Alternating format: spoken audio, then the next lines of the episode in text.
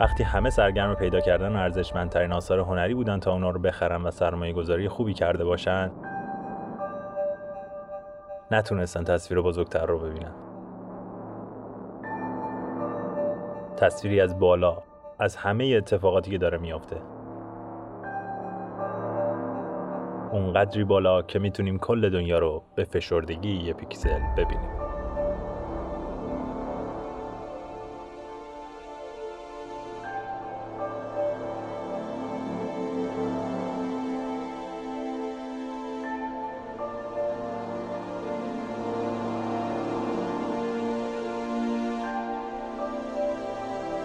چیزای زیادی هست که تو این اپیزود باید بگم و شاید یکم طولانی باشه ولی تحمل کن چون یکی از ترین و پیشروترین اتفاقات دنیای هنر رو می‌خوام برات توضیح بدم.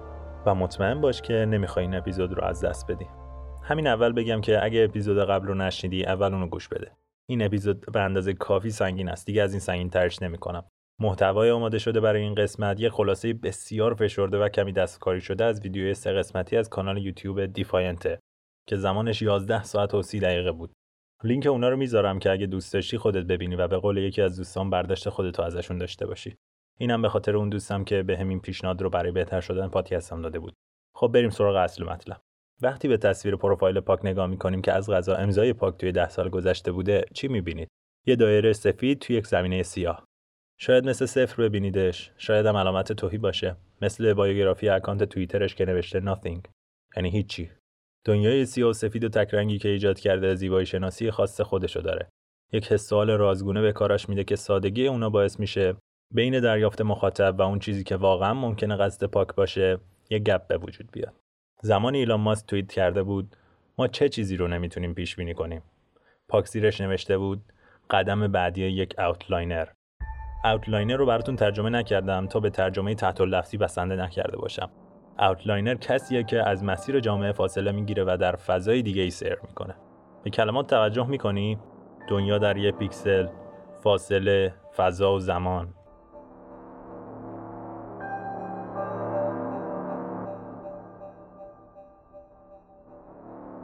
پاک کیه؟ کسی به طور نمی‌دونه.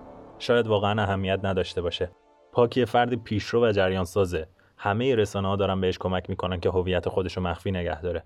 یا هویت رازگونه انگار همشون به ضرورت وجود چنین فردی باور دارن ولی قطعا بهترین تواناییش قرار گرفتن بین هنر و technicality ه هنرهای زیبا، motion design، تکنولوژی و بلاکچین همه اینا رو بسیار هنرمندانه و البته بسیار متخصصانه با هم ترکیب کرده. خیلی سخت نیست اگه تو گوگل درباره پاک search کنید احتمالا خیلی سریع به یه ویدیو از شرکت Domestika راجع به design برخورد می‌کنید که یک ثانیه صورت فردی رو نشون میده که داره با اسم مراد پاک یک برنامه اجرا می‌کنه. یه مرد با موهای بلند بافته شده. ولی آیا مهمه؟ خودش که می‌خواد هویتش مخفی بمونه. حتی از کسایی که باهاشون همکاری می‌کنه.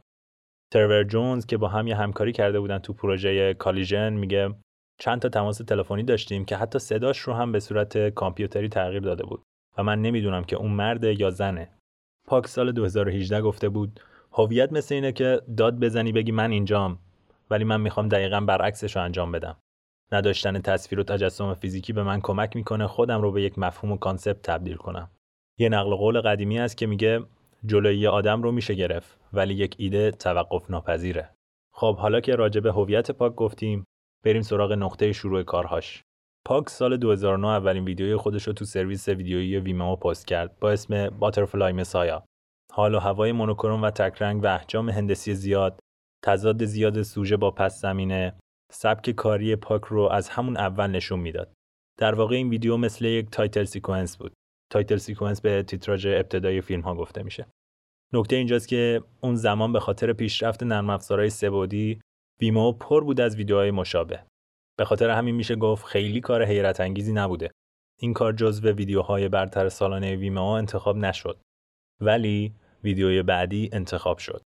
ویدیوی Node یعنی گره هنوزم هست لینکشو براتون می‌ذارم توی description حتما برید ببینید. اینجا بود که کم کم میشه مبدأ پیدایش آثار پاک رو دید. این ویدیو برای ده سال پیشه. یه caption داشت زیر ویدیو با عنوان فقط به خاطر اینکه فیزیک کوانتوم اینطور میگه. فیلم Node انیمیشن ساده ای بود با تم monochrome و احجام هندسی ساده و یه تم کلی علمی تخیلی که به کاراش داده بازم میشه گفت چیز خاصی نبود. به جز اینکه اول فیلم تعریف کلمه singularity یا تکینگی رو نوشته بود و یه معادله فیزیک کوانتوم زیرش. این نکته ای که می‌خوام بهش توجه کنید. اون تعریف اینطوری بود. singularity یا تکینگی دو نقطه حالت مفرد متمایز خاص یا غیر معمول بودن. نقطه ای که در آن یک متغیر اندازهگیری شده به مقدار غیرقابل اندازهگیری یا بینهایت می‌رسد. یک گره یا ناحیه‌ای در فضا زمان که در آن نیروهای گرانشی باعث می‌شوند ماده چگالی نامحدود داشته باشد. تو فیزیک نظریه پنروز هاکینگ پیش بینی می‌کنه که تکینگی در مرکز سیاهچاله اتفاق میافته و تو این نظریه نشون میده که کل جهان خودش از یک تکینگی نشد گرفته که همه ما اونو به اسم بیگ بنگ می‌شناسیم. خب همه اینا رو گفتم تا به اینجا برسم. یادتونه گفتم امضای پاک یک دایره سفید تو یک پس زمینه سیاهه شاید شبیه صفر باشه ولی حالا با این اطلاعات چیز دیگه ای که شبیهشه چیه درست زدی یه سیاه چاله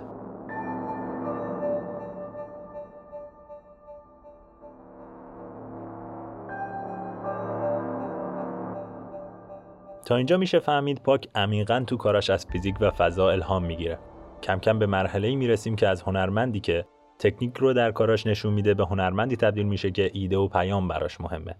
پاک می‌خواست از فروختن آثار هنری فراتر بره. می‌خواست جریان ساز باشه. اولین پروژه NFT که پاک برای فروش گذاشت collection Terminus بود. حال و هوا و اشکال توی این collection خیلی شبیه به ویدیوی Node بود. ولی توی این پروژه همشون رنگ پریده شده بودن. همشون سفید بودن. Terminus اسم سیاره توی رمان دنبالدار Foundation که الان Apple TV از روش یک سریال تلویزیونی ساخته و می‌تونید ببینیدش.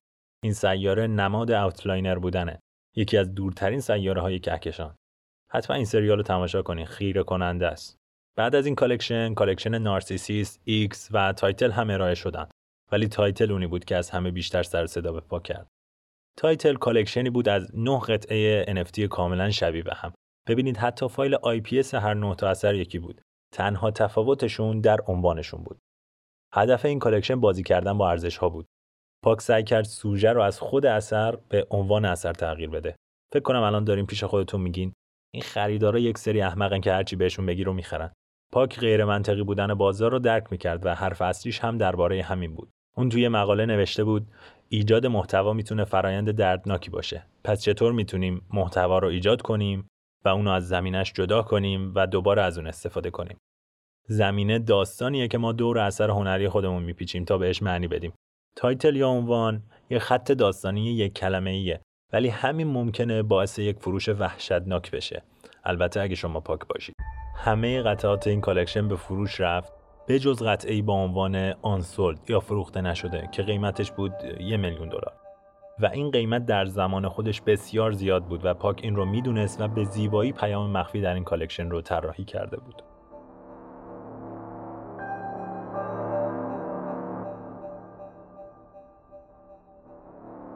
در آخر می‌رسیم به collection Fungible.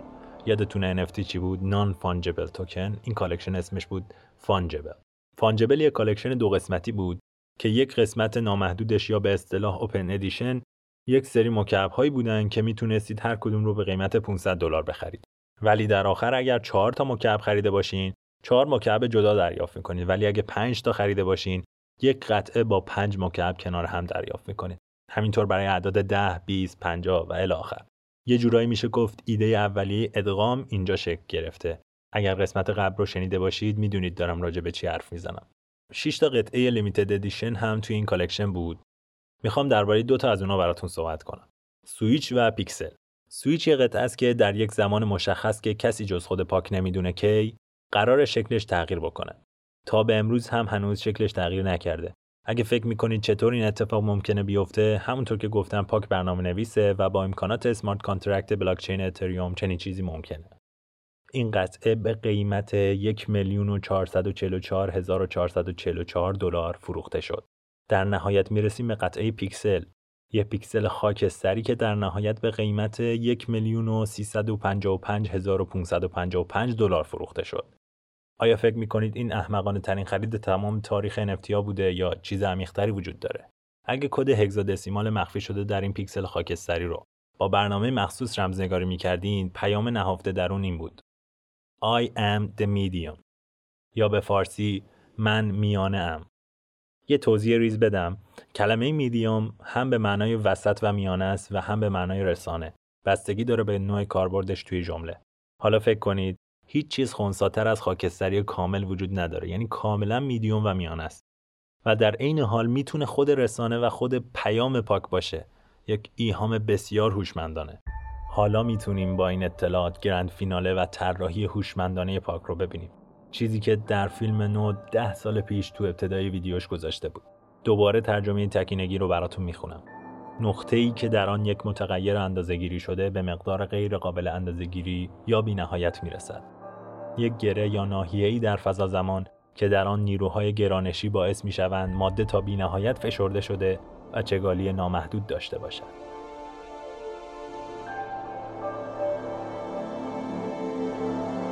پیکسل یک تکینگیه. کوچکترین و فشرده ترین واحد NFT ممکن. تمام ایده های پاک به متراکم ترین شکل قابل تصور کوچیک شدن.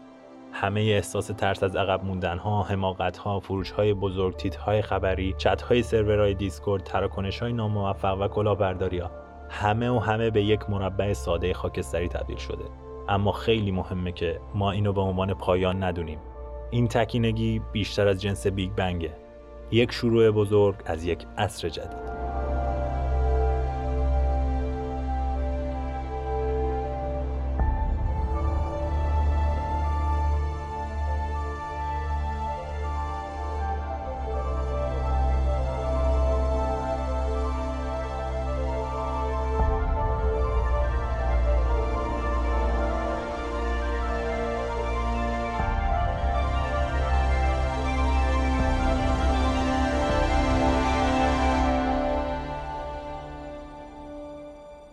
ممنون که تا اینجا با من همراه بودید. امیدوارم همون قدری که من از این اپیزود لذت بردم شما هم لذت برده باشین.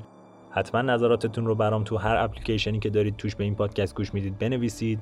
می‌تونید پادکست دیجی آرت رو در اینستاگرام هم به آدرس دیجی آرت پادکست دنبال کنید و تا هفته بعد مراقب خودتون باشید.